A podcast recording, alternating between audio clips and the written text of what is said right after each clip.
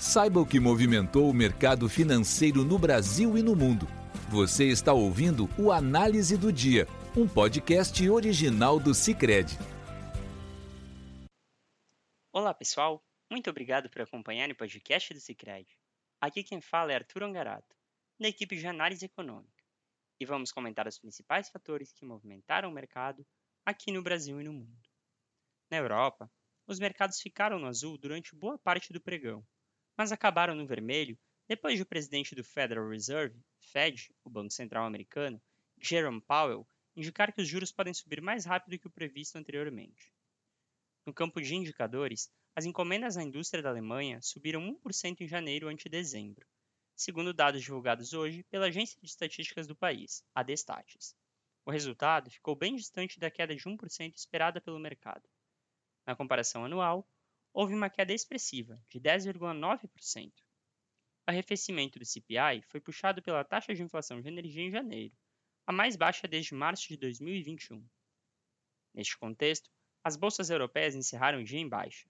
O índice europeu Stock 600 registrou queda de 0,79%. Em Londres, o FTSE 100 caiu 0,13%, enquanto em Frankfurt o DAX cedeu 0,60%. Por fim, em Paris, o CAC recuou 0,46%. Nos Estados Unidos, como mencionamos, o presidente do Fed, Jerome Powell, falou ao Senado. Sua fala teve viés hawkish, ou seja, inclinada à adoção de taxas de juros mais elevadas. A análise vem do fato de que Powell mencionou que a autoridade monetária poderá ampliar o ritmo de aumento de juros se a totalidade dos dados assim justificar, afirmando também que os indicadores econômicos mais recentes vieram mais fortes do que o esperado, o que sugere que o nível final das taxas de juros provavelmente será mais alto do que o previsto anteriormente. Apesar de reconhecer que a inflação arrefeceu nos Estados Unidos nos últimos meses, Powell sinalizou que o processo de retorná-la à meta de 2% exigirá a manutenção de uma postura restritiva da política monetária por algum tempo.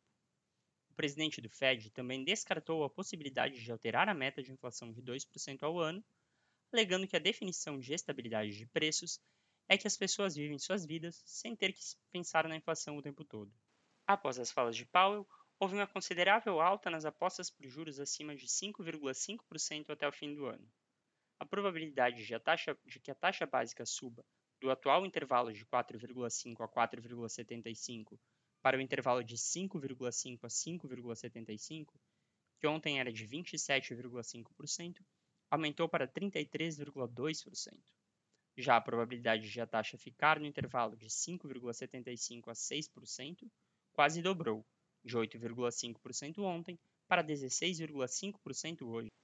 Em relação à próxima reunião de política monetária do Fed, que ocorrerá entre 21 e 22 de março, as expectativas para uma alta de meio ponto base na taxa de juros saltaram de 29,2% para 54,3% passando a ser uma opinião majoritária.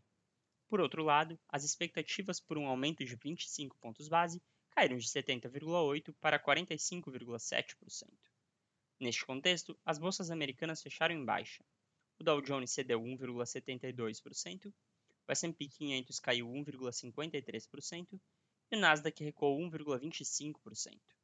Os juros de dívida do Tesouro Americano, por sua vez, encerraram o dia sem direção única, com os juros da T-Note de 2 anos subindo a 5,01%, enquanto os da T-Note de 10 anos caíram a 3,98%. Quanto ao câmbio, o índice DXY, que compara o dólar com uma cesta de moedas estrangeiras, teve alta de 1,19%. No Brasil, o humor do exterior contaminou o mercado interno. Como reflexo do discurso de Powell, o Ibovespa ficou no vermelho, após ter chegado a subir 0,46% na parte da manhã. No campo de indicadores, a FGV divulgou hoje que o Índice Geral de Preços de Disponibilidade Interna, IGPDI, avançou 0,04%, após elevação de 0,06%. O resultado veio ao encontro do esperado pelo mercado. Apesar disso, o núcleo da inflação varejista acelerou de 0,28% em janeiro para 0,36% em fevereiro, na maior taxa desde junho de 2022. O núcleo é usado para mensurar tendências calculado a partir da exclusão das principais quedas e das mais expressivas altas de preços no varejo. Ainda de acordo com o FGV, o núcleo acumulou uma elevação de 0,64% no ano e um aumento de 5,60% em 12 meses. No câmbio, o dólar registrou alta de 0,46%, cotado a R$ 5,19.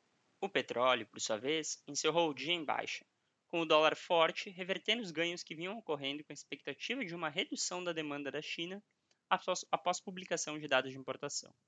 Enquanto o barril do petróleo WTI para abril caiu 3,58% a 77 dólares e 58 centavos, o do Brent para maio recuou 3,35% a 83 dólares e 29 centavos. Neste contexto, o Ibovespa encerrou o dia com queda de 0,45% a 104.228 pontos. Já as taxas dos contratos de depósito interfinanceiro, DI, tiveram queda. A taxa para 2024 caiu para 13,19% contra 13,27% ontem.